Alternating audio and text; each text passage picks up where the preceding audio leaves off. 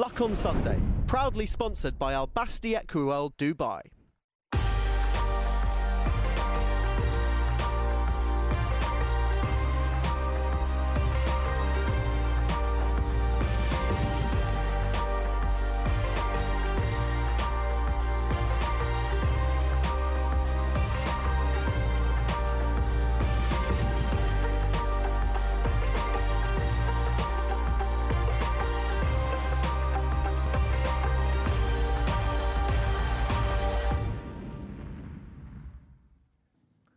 Welcome to the Luck on Sunday podcast, a weekly audio digest of all the best bits of Luck on Sunday, free to air every Sunday from 9 o'clock, that brings you the best guests and insight from around the racing world.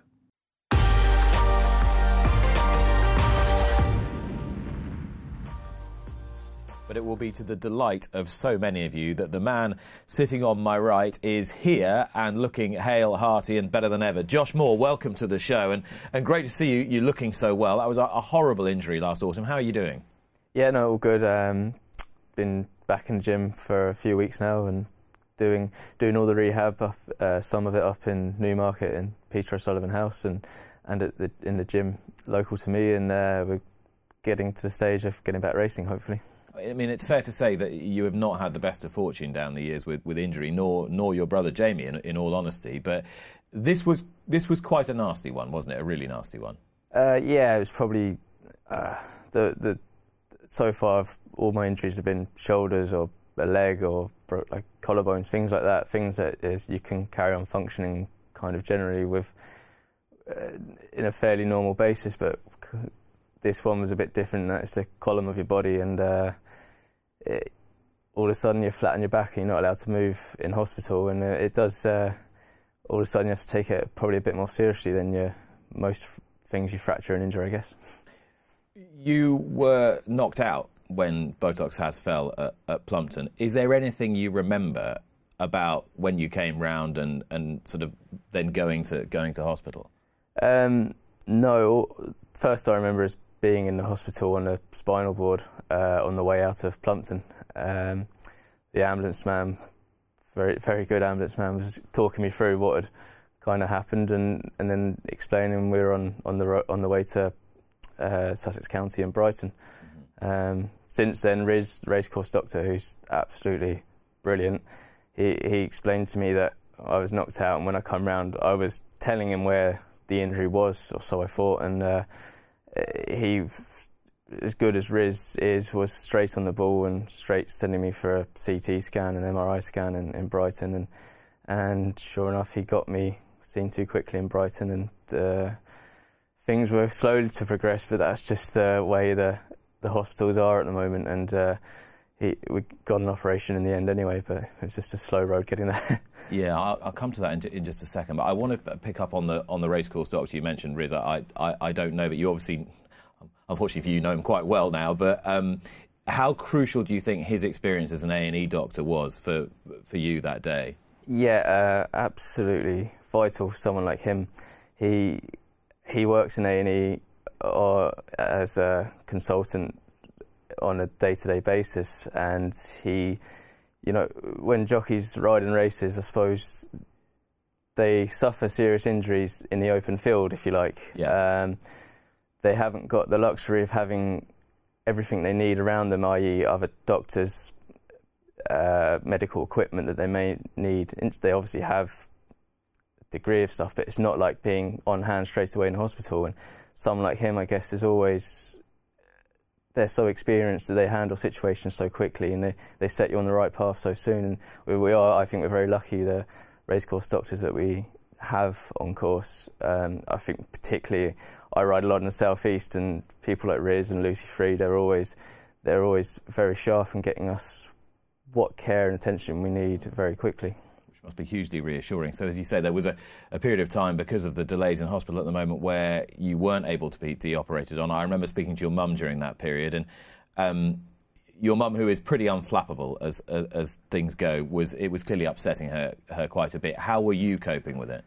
Yeah, I think it's probably upsetting uh, people around me more than it, it was me. I, I, was I was aware that it, you know I think I was nil by mouth six days in a row because it kept getting cancelled. And uh, but the reason it's getting cancelled is because there was people in worse situations than me, and the, the, the NHS is a busy place at the minute. Mm. Um, unfortunately, the nature of the injury, I couldn't be moved to a private hospital for surgery. It had to be done.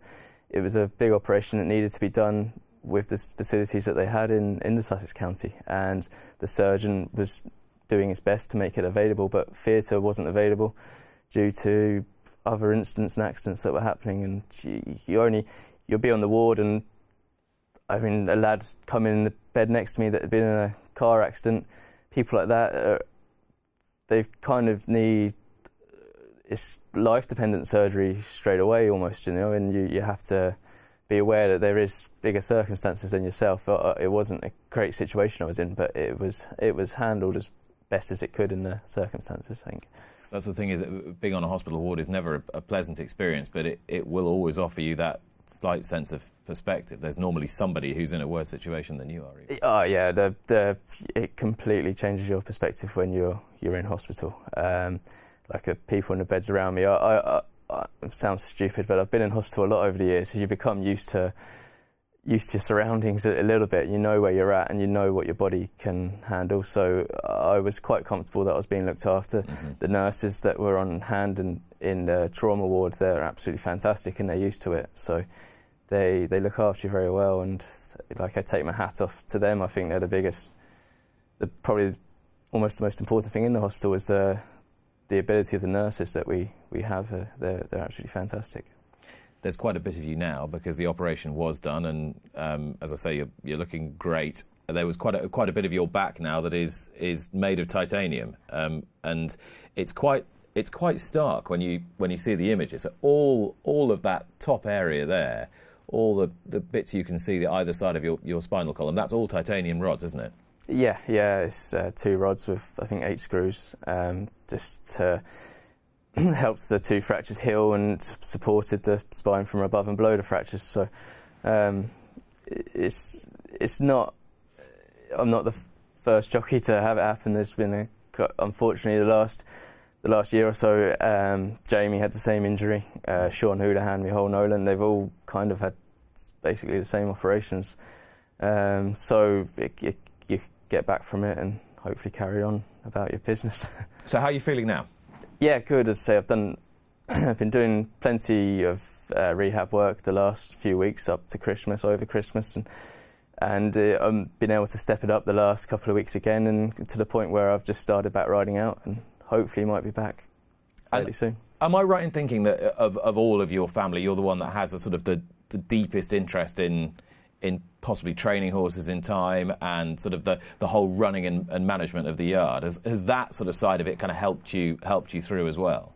Uh, yeah, I mean, I've probably one of the, biggest things I do each day is, is help Dad with the running yard, as does Jamie as well. But um, I, have been doing that for a long time now, probably the last 10 years. I've been helping Dad each morning organise things and um, that when I was off was kind of one of the things was the first couple of weeks when I was in hospital. One of the things I was most annoyed about was not being at the yard because uh, that is I do I do enjoy that a lot. Yeah, so it's um, uh, that was as big um, as most a frustrating part of it as anything.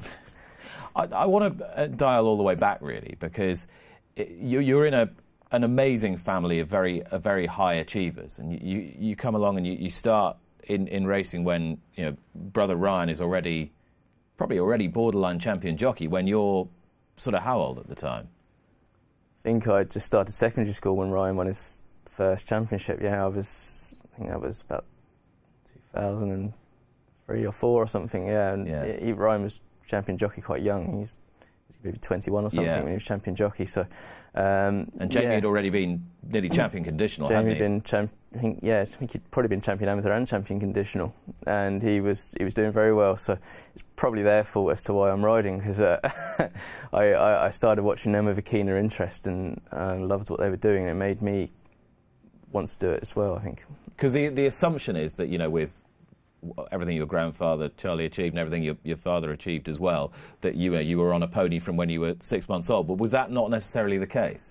I probably was a slower interest in it. Um, I guess I started riding probably when I was about 10 or 11, Yeah. but I could take it or leave it to begin with. I was always fascinated by the racing, but in the in the starting, I was probably more interested in. I was quite into running when I was younger, a lot, a lot of athletics and that, and so the the riding I could take it or leave it. But then I started going um, a lot of show jumping, and eventing with my sister Hayley, and Hayley probably was the one that educated me the most, I guess, when we were younger. And as that, as I was doing more of that, I, I, I really loved my show jumping and eventing, and I got into that quite deeply. And so then, but then followed the racing. I, I once I was getting more involved with the racehorses, that that took over the show jumping and eventing did. So were, were you inspired by by Ryan and Jamie, or did you look at that and think, oh, I can see all the all the pitfalls as well as the attractions of it? all I could see was the attractions of it when I was younger, for sure. Um, what Ryan was doing was massive. Um, he, he was when I was at school still. He, he kind of hit the, the global stage, and and and that that fascinated me. Um, I thought it was brilliant, and it's always given me a great interest in watching his his flat careers. So uh, I, I was always I was never going ever going to be able to ride on the flat. I was always too heavy. Although looking at the flat jockeys now, maybe I'm just lazy. they're, they're all getting taller. Um, but I don't think anyone's ever going to accuse you of that. So. no, but and then with Jamie doing well with jumping, and also Dad's kind of string. Dad's actually probably trained more flat winners than he has jump winners. He's trained over. I think nearly 1,200 winners on Mm. the flat, and he's trained 1,000 winners jumping. But The pendulum's starting to it- swing, isn't yeah, it? he he was getting a better type of horse jumping, um, better winners jumping, and that probably really attracted me into it.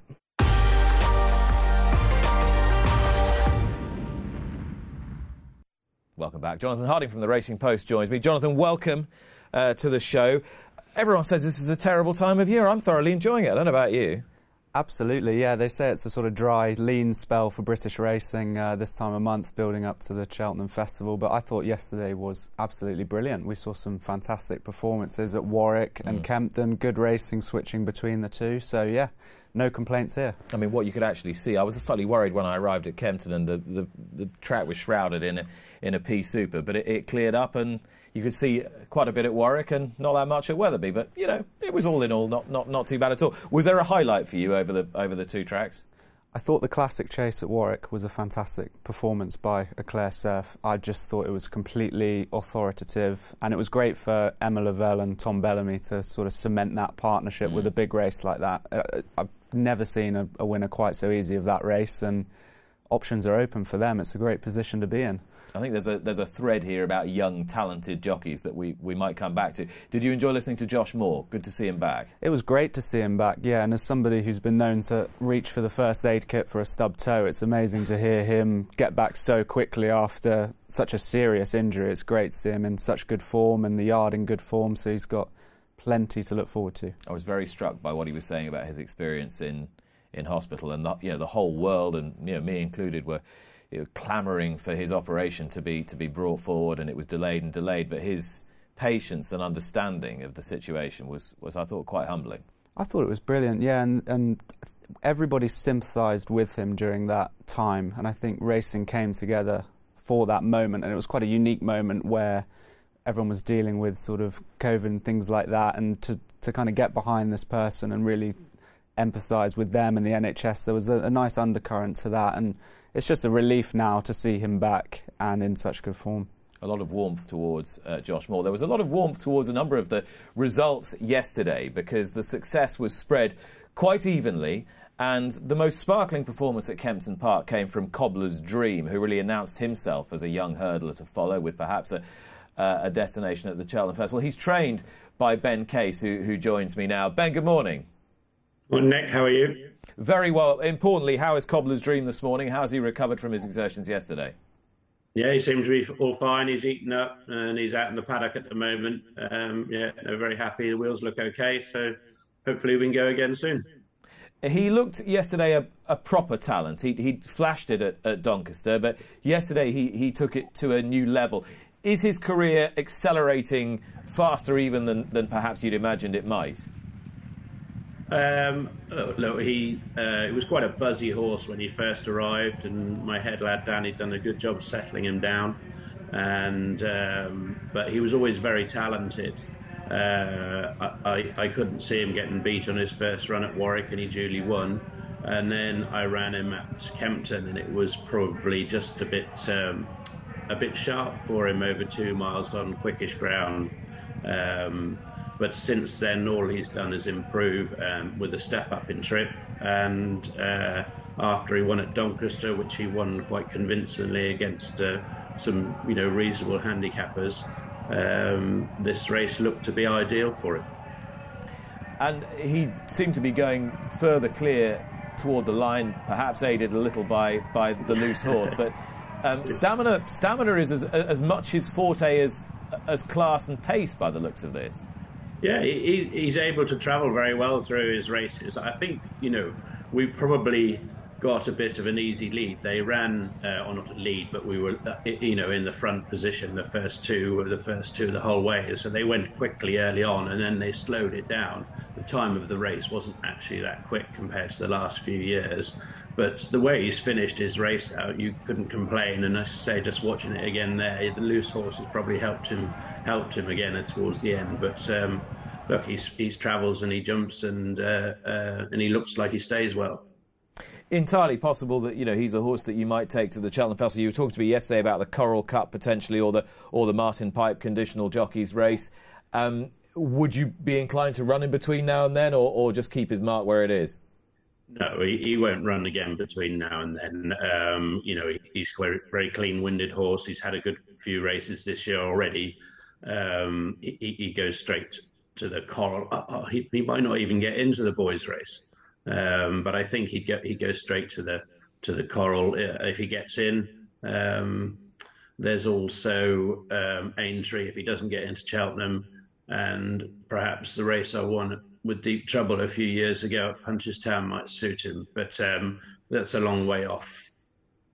Uh, you mentioned your, your triumph at Punchestown. More recently, people will remember your triumph at the Cheltenham Festival, 66 to 1 Croco Bay in these colours of, of Lady Jane Grosvenor. She's been a wonderful supporter of your stable for so long, Ben. How did the association between you start?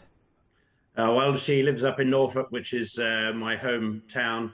Obviously, I'm in Banbury now, but uh, um, she lived just down the road from my parents and had a horse uh, there that used to go riding out with my mother and uh, that's been 20, 30 years or so now. We've known her, and then um, she's had a horse or two with me, and and then we started buying a few foals to sell on, um, and ha- always had um, for the last sort of 10 years three or four racehorses to run as well. And and she's been you know, remarkably loyal. Does it feel that much more special to be able to train big race winners for her? Well, you have a have a great trust uh, in her, and she trusts in me, and. Uh, you know, as I say, we've been through a lot together, um, good times and bad, and uh, and it means an awful lot to train, uh, you know, a good winner for her. Yeah, people talk a lot about the super trainers now, people with 150, 200 horses, and the difficulty for, for some of the smaller operations to really get a foothold. Um, just talk to me from your perspective about, about how you, you view the game from, from, from where you're sitting at the moment. Well, it is very much Premier League, isn't it? Um, the top four or five trainers have, have the majority of the good horses in this country and in Ireland. Um, and uh, smaller trainers like me, um, you know, have to have to sort of, uh, I suppose, try and concentrate on what we have a lot harder and try and keep them going for a bit longer and not push them quite so much so we can, you know, get the results to last, you know, to the, and their career to last a bit longer. Um, I, I, I'm, I say I'm a Norwich City supporter, so I know the ups and downs of it, and we're probably in that sort of category. And um, you know, if we get a good result like we did yesterday, then then you know it shows that we're more than capable of doing the job. Um, but fit, sound, and healthy horses is what what everybody needs. And Ben, I mean, yesterday, were you tempted to double up Cobbler's Dream with Norwich 2 1 correct scoreline against Everton? I, had a, I had a few WhatsApps from my owners saying that uh, I ought to get a lottery ticket as well last night after Norwich City had won as well. But uh, no, I didn't double them up. But uh, I'm, few, I'm, sure a few people in my yard and some of my owners would have had a few pennies on uh, Cobbler's Dream because uh, we did think he had a very good chance. Well, we could hear Delia screaming "Let's Be Avenue" from uh, a long way away as Cobbler's Dream streaked up the run in at Kempton. Ben, thanks so much. Much appreciate it. Thank you very much, Nick. Ben Case. And very interesting there, Jonathan, what he was saying about if you haven't got quite the ammunition, you therefore have to train your horse with a completely different mindset. You can't just simply keep firing them, firing them up the gallops and getting them fitter and fitter and fitter. And you can see why that would be the case, I suppose, if you've got uh, not to say a big trainer is not perhaps being quite so careful with their horses, but if you've got a glut of talent in your yard, you might be campaigning them a little bit more ambitiously. Whereas if you've got a stable star, mm. you have to protect them a little bit. You have to quite rightly treat them carefully, bring them along slowly, um, and build, you know, get them to that big target at the end of the season. And it sounds like he's got a few possible options there at the festival, and importantly at Aintree as well, should they choose not to go to Cheltenham riding with Harry Cobden, the closing stage of the Lanzarote hurdle. Pictures courtesy of Coral, and in the dim distance there was Cobbler's Dream. It's quite something, isn't it, when you win a 100 grand race like the Lanzarote doing handsprings and you're thinking you might not get in to a conditional jockey's handicap hurdle at the festival. There's something not quite right about that, and I'll quite, quite work out what it is. It just shows, I think, how competitive the Cheltenham Festival is at the moment. And it is harder for those smaller trainers to make an impact because not only are you competing with the top British talent throughout the season, but then you have the Irish consideration, the not insignificant Irish consideration of them bringing over often wonderfully handicapped horses. So it is hard, but you'd like to think if he snuck in towards the bottom of the weights there, he could be a, a very interesting contender. And it's, I would just add that it's lovely to see for Ben after losing horses and after having a few difficult moments at the festival and with his stable stars that he's got another very promising uh, talent on his hands. Yeah, that was a wonderful moment when Croco Bay won at, at 66 to 1 at 12 years old, I think he was at the time, and then they, they sadly lost him a year later. What a wonderful horse he was uh, for Lady Jane Grosvenor and Ben Case. They've got another one in Cobbler's Dream, a horse who should be taken very seriously. If Ben Case is um, rather modestly describing himself as the, as the Norwich City, then perhaps the master of seven barrows is, I don't know, Man, Man City? I think he'd be a Man City or a Liverpool. It was a four-timer again at Kempton. I've lost count of the amount of times he's had four winners on a card at Kempton, Nicky Henderson. Mr Fisher was, I think, his personal highlight. Uh, as I heard him say to James and Jean Potter after the race, the owners of this horse, he really deserved a big prize like this. But um, he's one of those horses, Jonathan, he just sits in that sort of twilight zone, doesn't he? He absolutely does, and I, I was saying if there's a grade 1.5, he'd probably be in it because he's somewhere between. He's a very good, as we've seen, talented grade 2 horse. He's been a regular player in at the top level, but he's just failed to take that step to being consistent in the highest uh, sort of caliber races. But the Ryanair looks tailor made for him. This race was tailor made for him, so you'd like to think he might be able to take another step forward again. The way he winged the last here it was never in doubt, really. I wanted to touch on the rider. There was two wins for Nico de Boinville for Nicky Henderson yesterday, two for James Bowen. Now, he's still incredibly young. I think he's might just be 20, but he's he's still a, a, very young man. He's now accrued quite a bit of experience, and it seems as though Nicky Henderson is in investing in him significantly, perhaps more than he would normally do in a second jockey. I think you're right. I think Nicky Henderson probably sees the talent, as we all did yesterday, sees the potential. He's getting plenty of rides for him. It's possibly far too soon to be writing off Nico de Boinville. There's no talks of a replacement just yet. But there are a few better places to learn your trade, riding top horses like that. And if he's getting the opportunities, then that's fantastic. I thought Caribbean Boy, a horse he was pulling back off the ropes, really, career wise, was a, a, wonderful ride yesterday. The way he drilled him into the last fence. Only the confidence and exuberance of youth, I think, can, can pull that off. No, you're absolutely right. It was a considered ride to get him into contention, and then to wing the last like that takes a great deal of confidence. And, and why wouldn't he back his ability? He's been doing fantastically well this season. He's got the support of one of the top two the trainers in the country. It's it's brilliant. I mean, it'd be interesting to see how far he can go. Not to put too much pressure on young shoulders, but No, I think he, he takes it pretty well. And of course, he had that. He himself had a very nasty fall on the gallops just before just before Christmas. So good to see James Bowen back with high profile success. Um, twice yesterday, both on Mr. Fisher and on Caribbean Boy, but neither of those is the most high profile horse in Nicky Henderson's yard, nor is Constitution Hill, nor is Jonbon at the moment. It's Shishkin, and Henderson had good, good news for all racing fans yesterday as regards that horse's next target.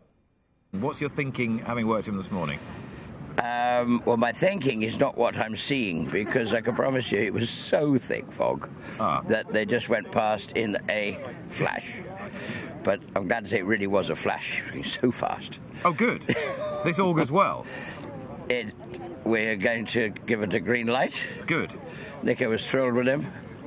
And now we're all on. I mean, barring accidents during the week and all sorts of things that come and bite you and haunt you, no, we, we were, he was thrilled with him this morning. What do you have to do between now and then? Does he have to do? Nothing. Does he have No, to no, do he- another piece of work He will jump five fences, but I mean, when we can see them. Um, you sure wouldn't want to school this morning, that's a certainty.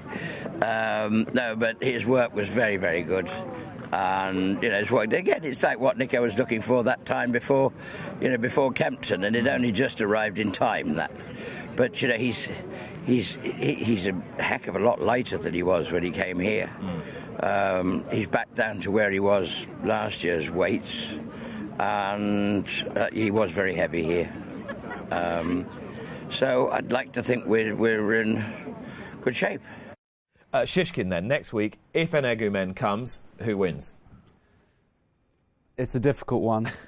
I would side personally with Shishkin. I thought he was absolutely excellent last time.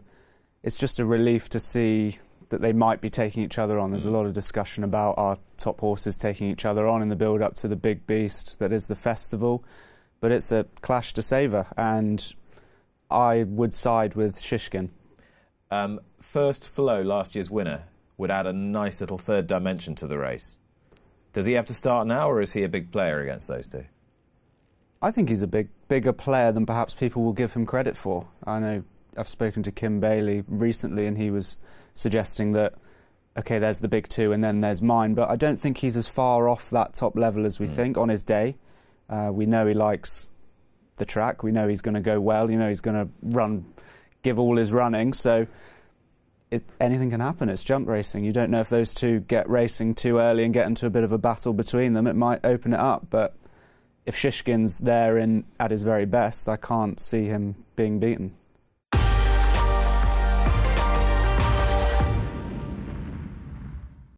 This is one key battle uh, in horse racing at the moment. The other key battle is Nina Carberry versus the rest in the Irish version of Strictly Dancing with the Stars. This is how she fared in week one.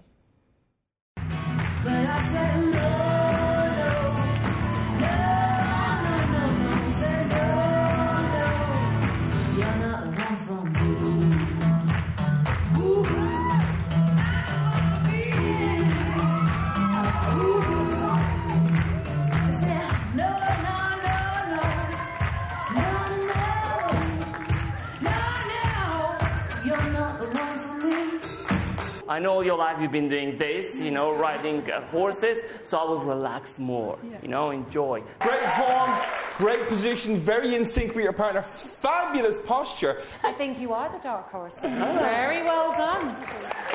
The judges have their scores. Brian Redmond, Six. Loraine Barry, Six. Arthur Gourounlian, My lucky number seven. How many? What would you have scored it? I think they were a little bit harsh there. I'd have gone sevens across the board. Would you? Yeah, rhythms was good, timing was there, extended uh, extended the arms. My, I'm limited to a, a bit of knowledge about Strictly Come Dancing, but I'd have scored it a little bit higher than that. I think that's she can feel a bit hard done by there. Jonathan Revel Horwood. Exactly that. Thank you very much. Nina Carberry, uh, busy training for tonight's Rumba, has just uh, squeezed us in this morning. Morning, Nina. Hi, hi, Nick. How are you? Now we spoke earlier in the week, and you said you were finding this rumba rumba. I don't know how we pronounce it. It was was getting quite challenging. Has um, has your dance partner Pasquale uh, got you to peak performance? Do you think? Yeah, I'm actually not dancing this weekend because they have to split the. Yeah, they had to split the the groups into sixes because a lot of uh, some of the couples got COVID. So we, um, I'm dancing next weekend, but I'm going to the show this evening. Okay, but the rehearsal schedule is intense, right? Yeah, yeah. No, it's um, it's tough going. It's it's hard, but if you don't put it in, you won't get it back. So um, Pasquale's quite hard on me, but um, hopefully he can get the best out of me. But the rumba's a completely different dance again, so it's a new challenge again for next week. The one thing I didn't ask you when we were chatting earlier in the week is, I mean, did you fancy yourself as a dancer before you went into it? Did you think, yeah, I, I've got rhythm, I can dance a bit? Not at all. Um, I was asked to do it, and I asked Ted, "What do you think?" And he was like, "Oh, go for it." And I said, "But I can't dance. I don't have. I have two left feet." So I, I just took it on and see if I could get a, have a bit of fun, and um, it um, it worked out really well. I got a brilliant partner. So um, yeah, no, just delighted that the quick step went so well. Is it quite a surreal experience, all, all told? Yeah, um, like the adrenaline that was was going through my body just before I jumped off uh, in the dance last week was just that feeling again. It was very nice to feel that because I haven't felt that in a long, long time since I was riding. So it was nice to feel that competitiveness again. And, and you're not in it just, just for fun now. You're in it to win it. When you're putting that much graft into it. Yeah, exactly. Yeah, no, definitely. Obviously, want to do as well as I can. Um, every week is going to be a challenge because I have to learn different dances, and obviously, I had a long time to learn the quick step, guts of six weeks. So now it kind of curtailed you down to two weeks, and then it's one week between each dance. Then, so it's it's going to be tough going, but hopefully, once I get the base, basics along the way, I can hopefully try and learn them quicker. And it's not as though you can kind of park everything else you've got to do in in your life as well. This is what always amazes me about the intensity of these competitions when I see people here on, on Strictly. You've got a, a stable full of horses, you've got young children, young family to look after as well. Are you managing to juggle effectively? Yeah, obviously I have to do all my um, do all my horses in the morning. Um, I can't put into the dancing as much as I'd like to because I have have my own business to run at home and obviously my two girls need to see me as well. So yeah i obviously have to do all this within four hours every evening. So i can't put in a full day's training. So i'm on the back foot a little bit trying to learn the dances but pasquale's a brilliant teacher and um, he doesn't let up when i'm when i'm for the four hours we literally just do it straight. So it's tough going but i'm getting i'm getting the stamina better now yeah, I mean, have you explained to Pasquale that you know it's very important that these foals you've pinhooked and have got in the sales, you know, uh, does, is he getting? Is he starting to, to, to tune in to Nina FM a little bit as well? I don't think so. I think he's just concentrating on one thing. He's trying to get me get me to be the best dancer I can. But um, yeah, no, obviously he's he's from a different. Um, he obviously wants to get the best out of me, so he's just trying to keep me focused and uh, but obviously I have a business to run as well so I have to keep that on the go as well. And how is how is the, the, the business going? How uh, what your involvement now in, in producing young horses, pre-training, buying foal, all all sorts at the moment, isn't it? Yeah, uh, yeah. Um, my first bred uh, filly won for Lucy Wadham there not so yeah. long ago, and um, yeah, delighted to see her doing well, and um, yeah, trying to get into all kind of aspects of buying and selling, and a few breezes for this year, and um, obviously a few stores coming along all the time. So yeah, just trying to broaden everything, and obviously have something to sell, kind of each part of the year as well, which is trying to keep the business cash flow going.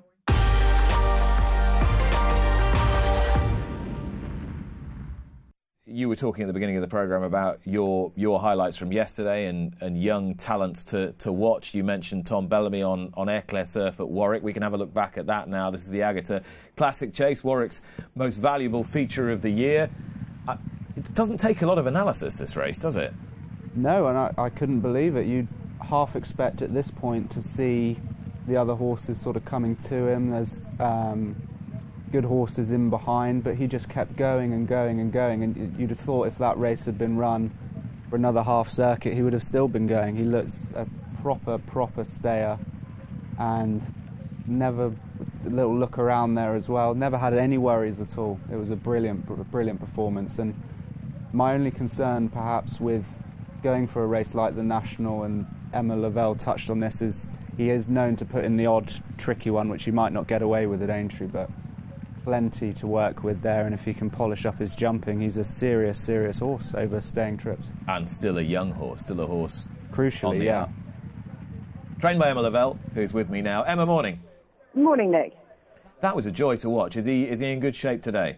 He's in great shape today. Um, he um, he seems really fresh and well, and um, yeah, very pleased with himself. Remember seeing him win a novice hurdle at Exeter a few years ago, and, and just looked a, a, horse all class. Is there a part of you that thinks, well, I don't want to run him over over too far too soon? Um, I mean, not really. I think he's, um, you know, he's he's a very different horse this year to, to last year. He was he was always a, a very big horse, um, but sort of all legs and, and no middle. And he's just, um, you know, he's just matured and, and just got stronger. And um, and I think is is definitely, you know, it was definitely ready for that um, step up in trip. And um, and you know, it was it was great to see him really seeing it out the way that he did yesterday. You obviously always thought he was a very good horse. I mean, you wouldn't have put him in the in the Challow Hurdle on his second or third start if you didn't. No, in a funny sort of way, you know, it it probably was a mistake because um, you know he was so uh, he was so good at uh, at Exeter, and then and then we thought, oh, you know, great. Uh, with Dominic being a, a co-owner and and and Tim, we thought, well, let's you know, we'll head to the head to the Challow. He's shown more than enough, and and then um, it just all went wrong for him, and he then fell. And it took us a it took us a bit of time to sort of get him back together again, and um, you know a, a massive chunk of that getting him back together again. Credit goes to Barry, who who takes him off and, and rides him on his own, and, and you know trains him on his own, and, and it just it works for the horse. And just going into yesterday, it looked a, a, tremendously sort of competitive race on paper. Now, in hindsight, we know that he was extremely well handicapped and he's he's bolted up. Was it always that, that plan to just go out and try and run the others rag, ragged like that, or was it just the way that it worked out? Um, I think uh, he's. Um, I mean, the way Barry describes him is a lot of these three mile plus staying chasers. They all take a little bit of time to to warm up into their stride. The thing about Eclair is he just jumps straight into the bridle and travels away as though he's a much faster horse. Mm. Um, and, and so it allows you to, to kind of get a good position. Um, he was very fresh and well going into this race, and I think, um, you know, in fairness, poor Tom was probably in the early stages a passenger to, to Eclair. He's a big horse, and he was just tanking.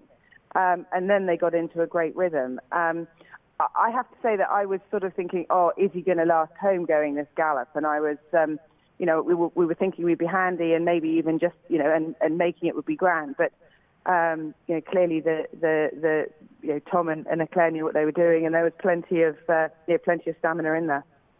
I've heard it said by trainers in the past that horses aren't as fast as they think they are. He might just be as fast as he thinks he is.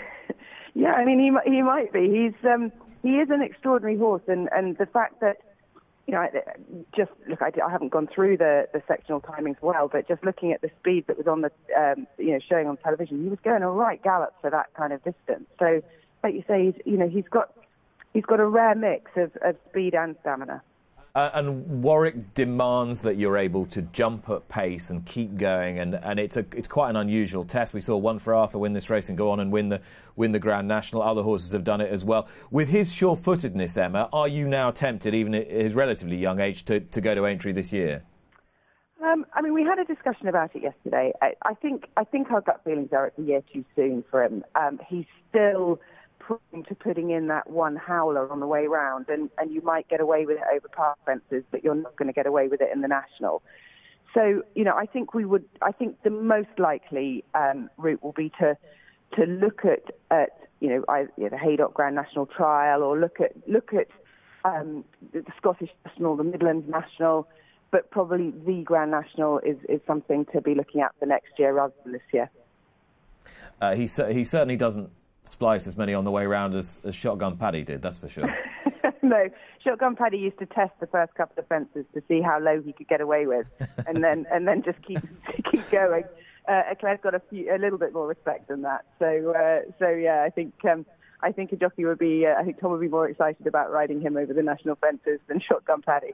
Let's just have a word about Tom Bellamy. I wondered last week on this programme, Emma, whether we were going back to the days of the old school stable jockey, as there seem to be these much deeper bonds now being formed between trainers and riders, particularly in national hunt racing.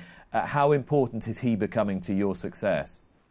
I think massively so. I think there's no doubt that um, you know consistency is is is important, and um, and you know Tom's a, a really really good jockey. He's a horseman, and and you know and he's he's great to work with, and I think. Um, you know, it, it's it's certainly made a difference. And, you know, don't. We've got some lovely horses coming through, but um, just uh, to be able to, you know, for Barry and for Tom and to, like, put our heads together and, and discuss the horses and, and work out plans and, and, and be riding for, for today, but also for the next race and the next race after that, I, I just think it makes a big difference. Um, I cannot have you on the show without asking about Paisley Park, his well-being, and what you're planning to do through the rest of the season. Uh, well, he's in great form. He really is, and and we are um, heading heading towards the the Cleeve um, as our next as our next race, and then and then onto the Stayers. It's just you know, last week it did nothing but rain, and then as we as we build up towards Cheltenham, there's not so much rain around, and I, I just you know I think that's that's what our sort of missing ingredient has been is is is the soft ground just to slow everything down a little bit around him. So look, I'm hopeful we do get some rain between now and and um, and the Cleeve, but he's in great order, and, and that's the route we'll be going. And is there any temptation to put him over a fence?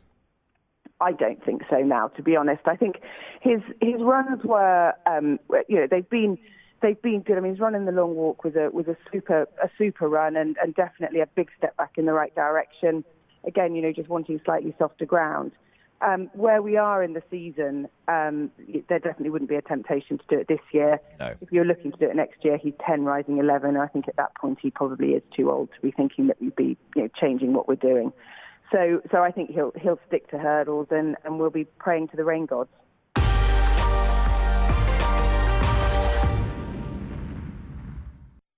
What a star Pyledriver's been for his connections. This humbly bred horse who's won a, a Group 1, the Coronation Cup, had a, a, long period off after that and came back with a resounding and authoritative victory on the all-weather, teeing him up for a, a superb run in Hong Kong in the Vase, and now he's on his travels again, possibly to Saudi Arabia for the Saudi Cup or a supporting race, and then his target in the Dubai Sheema Classic. William Muir, his co-trainer, is with me now. William, the journey continues with this horse, but fascinating this week. You said you might might use the Saudi Cup as a as a bit of a prep race. Was your tongue slightly in your cheek? Uh, morning, Nick. Um, a little bit, yeah. Of course, it, that's tongue in cheek. If we go for just, you know, whether we go for the Saudi or they would like us to go for the Neom as well, you know, but not as well. But we're we're in both races. If it's the Neom Cup, obviously, the the, the main aim is the minor half um, Sheema Classic. Both these races in Saudi are slightly short of the distance, but we do know a mile and a quarter is not a problem to him. But coming back to a mile and one on dirt against all the speed American horses might be just a, you know, may just be a big question to ask. The one thing we saw last year, however, with that race and with Mishriff's victory is you got a big, long, straight, big galloping track and a surface that seems to play okay for tur- uh, for turf horses? Well, to be honest, I've not been there, but I've spoken to the likes of Ted Vogt and other jockeys that's ridden there, and they say it's a very kind surface. It rides like probably good to soft ground because it's um, sand mixed with shavings, and they said it, it rides very nice. The, the kickback's not terrible, and, and, there is a big long straight. So yes, I mean we're not going to discount anything uh, at this present time probably our mind is on the Neom Cup, but um, we are not going to discount. We're going to see what the entries are like, yeah, uh, and then just make a decision just a little bit closer. But in himself, he's great, so it doesn't matter. They're both on the same same card, so it doesn't matter. Yeah, that Neom Turf Cup, very valuable turf race on the undercard on Saudi Cup Day, and then you progress toward the, the Dubai Sheema Classic. Given that you had a stop-start year with him, William, and you had all those issues after the Coronation Cup, are you hopeful that you can you can build on what he achieved in Hong Kong? Without doubt, without doubt, Nick. I mean, that's the first time we've ever travelled off of home shore. You know, so we've ever been away. First time on an airplane, travelled. He took everything great, which I thought he would. I just think everybody that's done it over the years and are, and are all 100% doing it with horses all the time, they say they just improve from their first journey because the first journey is like everything. It's the first time they've done it. So it's something that um, they just get used to and it, it becomes easier. So did, did when he when he went and, and, and got off the plane, did he eat and uh, did you rehydrate him quickly enough? Did he take all that side of it well? The drinking was brilliant. He drank and drank and drank, and he ate a lot of his food. Just didn't eat everything, and that was the only part that I just when I got there. So I was there about eight, seven, eight days before. Just took my time in what we'd done with him, just till we got him right back on his food. I mean, because he's a horse that just eats and eats at home, and with all his racing in this country, he's never done. But just that travel. Listen, we've gone from feeding a horse in this hemisphere, you know, morning, noon, and night, and, and the main feed is at night, to totally the opposite. When we go over there, you're, you're, you're feeding is the upside down way, and and that's probably what it was. He didn't not eat, but he didn't eat everything, and he did lose a few kilos. So that's one thing I think we can improve on. William, all the best with him. Can't wait to see him. Are there mini pile drivers coming through for next year? Have Yes. you got? Have you got?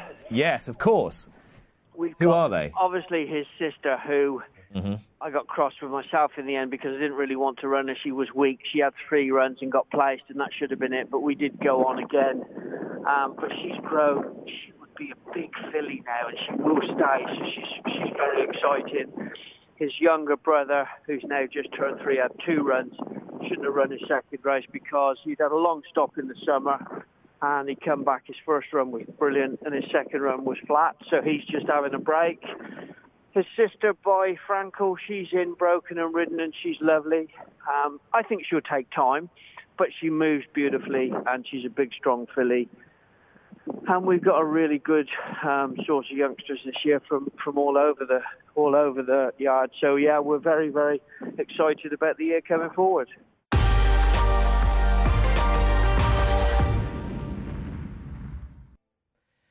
And one person who was very close to making a pretty big impression in Dubai on Friday with a star, Mr. Professor, who was third, was, well, now second season trainer Alice Haynes, who's made a very, very bright start with 23 winners already from her Newmarket base. And she joins me in the studio now. Alice, um, great to have you with us. It's been um, a whirlwind start for you, hasn't it? From taking up training for God knows what reason in the middle of a pandemic. It was something to pick up during a lockdown. No, I sort of have to keep myself grounded because everything I've done so far, I've got to, we've got to build on for this year. Um, but yeah, what a start. Yeah, so when you started, sort of, you hadn't even started this time last year, and you have a few horses. What sort of targets were you were you setting yourself? Yes, we had our first run on the end of February last year, and we said, right, we had sort of 10, 12 horses, 10 winners was the target. We sort of got there, and what I'm like is keep on, you know, building goals. And we went to 15, and then I was like, right, 20. uh, So we got there in December, and I thought, right, no more runners, but you know, we carried on running them, and yeah, we're on three already this year. And genuinely, had it always been right? I'm going to train racehorses at some point, or was it just a kind of agglomeration of things, and you ended up thinking, well, it's the next obvious thing to do? Yeah, like I've sort of done everything else in racing. Um, I obviously rode, if that's what you call it. I was sort of very average at it. Um, I then I pre-trained and learned a lot from that. Some great horses, like caliber of horses. When you're having mm-hmm. Frankels, Dubawis all the time, and you watch break them in and see them run. And then I gathered a few owners, and I thought, right, this is the next step. So, is it true then that if, if you know what a good horse is, and we'll go through some of the people you've worked for in a bit, but if you really know what a good horse is and you know what a good horse feels like and looks like, that then helps you when you start out yourself because you've got something to relativize it to. Yeah, no, definitely. Like, so we broke in the likes of Defoe and things like that. And even then, I love a grey horse, but that horse, I was like, this is nice, Roger.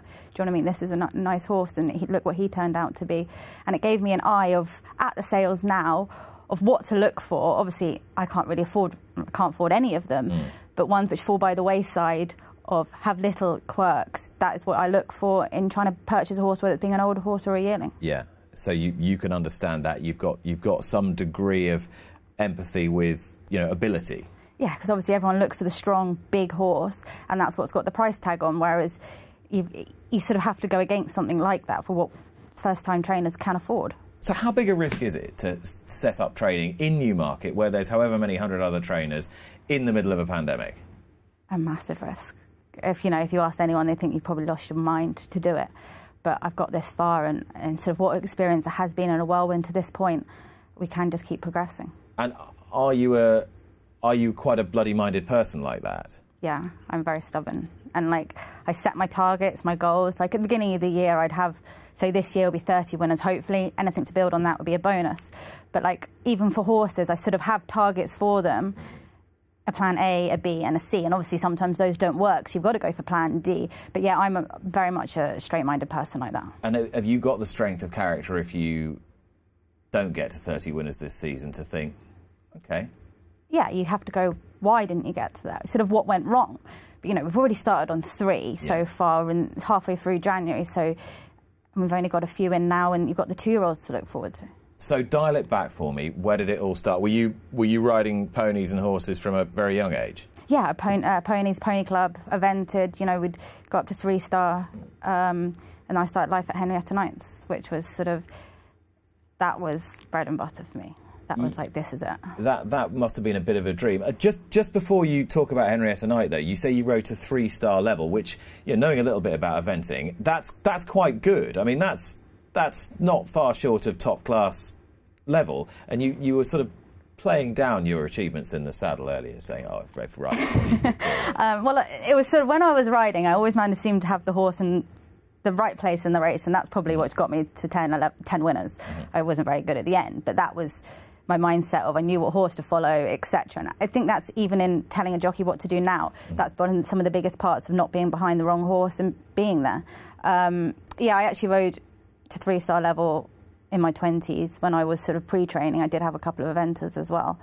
Um, I play it down because obviously I didn't make it in eventing, but it was it was a great experience and something that I'm fortunate enough I was meant to do my last four star, but it got abandoned due to the weather. But yeah, we did that. yeah, but there's make yeah right. You see, so you say you didn't make it. There's making it, and there's making it.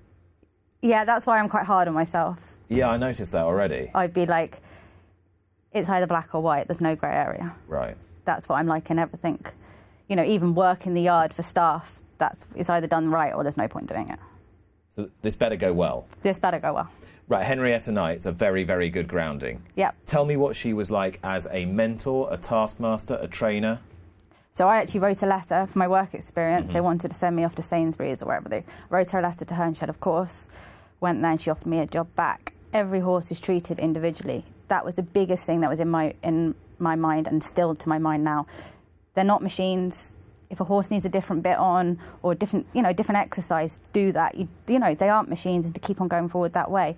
Um, yeah, what a woman! And even with Terry, like you'd have Terry on the gallops, and Hen would be flapping somewhere else. But um, yeah, no, she was. Even now, I'm sure you know she'd be proud to see some of how her staff get on and, and how far I've got. What era were you in there in the, the Hen and Terry? So Period. best mate had just retired. Right. You had the likes of Racing Demon there. That was sort of my era. Uh, era. Impek had just been retired, and yeah, that was yeah, it was an amazing experience. So there was a lot of horses buzz around the yard. There were still people sending her lots of nice youngsters. Yeah, she very much wasn't winding down then. She still had a full yard with her ducks, and yeah, that she hadn't wasn't winding down, and it was a busy time there. And even what she's doing now is the pre-training sides of it with the schooling. I think take my hat off to her. And are you still in touch? No, not really. Like I'd see her. Um, she, she obviously helped me get my license, things like that, because she wrote a letter.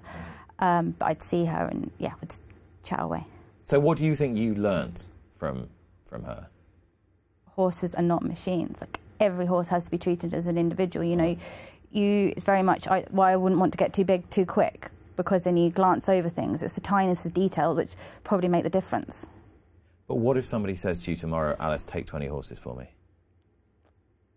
Sort of you, you'd have to, but again, I'm very much of an aspect of a horse has to have the ability to win on the way. There's no point taking training fees off owners. Mm-hmm. because you're just demoralising yourself, the team. If you're sending a staff to Wolverhampton and the horses haven't got a chance of winning, I'm having to think of uh, excuses every time. Mm-hmm. But really, give a horse three chances in the yard. If it's got a chance of winning, you keep it. But if not, you've got to move it on and be real- realistic. Tell an owner, you know, cut your losses and we'll try and find something else. So after you'd um, done your period, how long were you at Hands for? A couple of years. She Yeah. sent me off to Mick Channon's. Okay. So so slight, slightly different. Yeah, you one minute you were being sworn at, and the next minute you were blossom. Sort of, that was the way Mick was. But like, you learnt your work ethic as well there. Um, you either made it or or didn't. There, you worked. Hard, I worked hard there, and I'd like to think he thought I worked hard. Um, but I think work ethic's a massive thing now. Of you have to work, especially being a smaller trainer, you have to work ten times harder than anyone else just to get an, get an edge. hmm Were you happy, even then, young in a big yard like Channon's? Were you happy to to succeed through hard work? Did you feel that that was a the right the right way to be judged? yeah, that's why I wanted to be, be like, oh, Alice is, where's Alice? Or she is mucking out as opposed to, or she's drinking tea or something. You know, even like Holly Doyle, she talks about that, of she'd be the only one in Hannon's carrying on mucking out, sweeping during break and things like that. And I think that's a way you don't want to be noticed for being the cl- class clown or joking about. It's all very well to have the jokes, um, but my work ethic is something which I think I want to rise to the top. And was that something imbued in you from a very very early age? Were you born with that? Yeah, I'd like to think so. I'd like to think so. You know, I, I worked hard, not all the time at school. I sort of, I didn't scrape through, but I got, I did pass everything. Um, didn't get high grades, but that was probably because I didn't try hard enough, really. And I prefer to be with the ponies, or in that respect.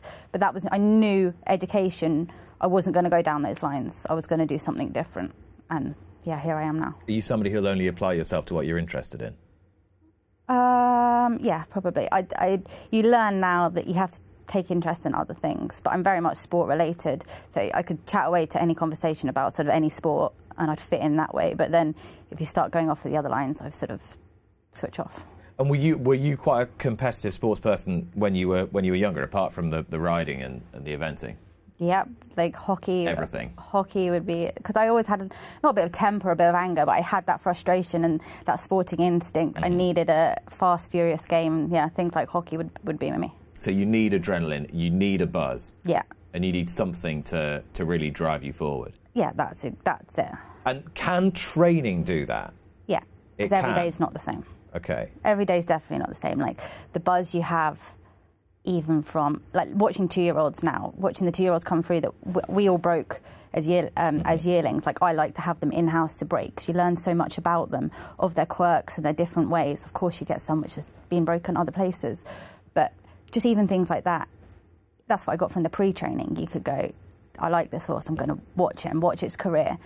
And that's why I wanted all the yearlings in house because it's the adrenaline of being sat on for the first time, to running for the first time, to winning for the first time. That's what I like to see. And obviously, if I if I get bigger and grow, that's something that which I won't always be able to do, but it's still something I want to be involved with. How do you feel when the stalls open and there's a horse that you are trading and it's having its first run? When it when you see it emerge from the stalls and you're watching from the grandstand, how do you feel? So we had a filly last year, Filly's Eagle, that won first time out at Doncaster. Um, I always thought a lot of her, broke her in. Um, this was even before I was training. I bought. Were you the first person to sit on it? Yeah. So we bought. I bought a few before I started training. Um, bought four yearlings, broke them all in, um, and then obviously I got my license. Um, well, actually, I broke my leg in the middle of that off one of the yearlings, so that's a new story. Um, and she ran in June. Owners weren't keen to run her. I said this is good enough to win first time. Sort of. So it was a little bit of a, a battle to get her there that morning. Anyway, she ran. Stores opened. She broke well, but not as thought as well as I thought she would have of what she'd done at home. And she then switched out, got a messy race, and then the moment she cut through the middle of them and she took off, and that was a feeling of like Bridie, my assistant, was there. She doesn't always go racing, but she wanted to go with her. And yeah, no, it's like a feeling of relief when you know you've got something bang on. You know, you've got it right that day. You knew what you had sort of six months ago, and you picked the race, and everything's gone right.